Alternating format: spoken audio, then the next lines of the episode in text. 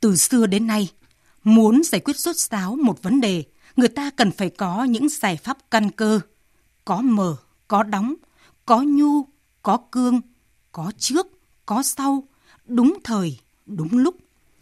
Hay nói cách khác là phải có một tư duy xử lý khoa học và bản lĩnh.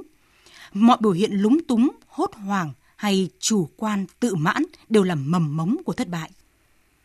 Nhìn lại sau gần 5 tháng huy động toàn lực cho cuộc chiến ngăn chặn cơn lốc COVID-19 lần thứ tư, chúng ta đã trải qua đủ các mức độ của cuộc đấu tranh bảo vệ sự an toàn sức khỏe sinh mạng của người dân. Từ những lo lắng, sợ hãi quá mức cần thiết, kéo theo đó là giáo diết khoanh vùng, cách ly, phong tỏa tràn lan.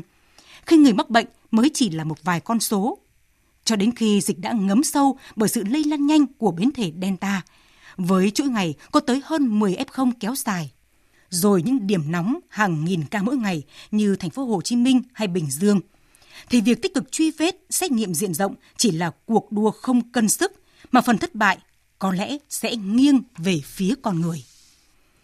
Không thể cứ tiếp tục áp dụng các biện pháp cũ cho tình huống mới. Khi công cụ chống dịch đã thay đổi, tỷ lệ người dân được tiêm vaccine đã tăng lên, hiểu biết về dịch bệnh đã đầy đủ hơn, thì tư duy và chính sách chống dịch cũng phải thay đổi cho phù hợp. Thay vì quyết tâm loại triệt để F0 ra khỏi cộng đồng, hãy học cách thích nghi và sống an toàn với nó. Xét nghiệm là cần thiết, nhưng cần hiểu biết bản chất mục đích là nhằm truy vết khu trú ca bệnh với vùng dịch nhẹ hay là để phục vụ cho công tác quản lý, điều trị F0 chuyển biến nặng một cách kịp thời, hiệu quả hơn đối với vùng dịch phức tạp. Hãy hình dung rằng khi virus đã lây lan trên diện rộng, thay vì hao tốn thời gian, công sức, nguồn lực để tìm và diệt, thì chỉ nên khoanh vùng dập lửa khi phát hiện có đám khói. Chúng ta từng đề ra và kỳ vọng đảm bảo mục tiêu kép về y tế và kinh tế.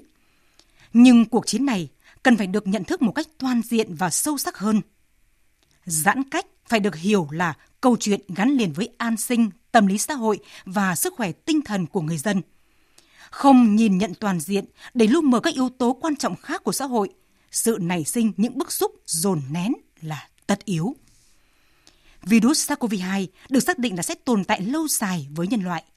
Chống dịch được xác định là thế trận toàn dân, lấy người dân là trung tâm, thì việc huy động nguồn lực, ý chí và tinh thần trách nhiệm của người dân và xã hội là tất yếu.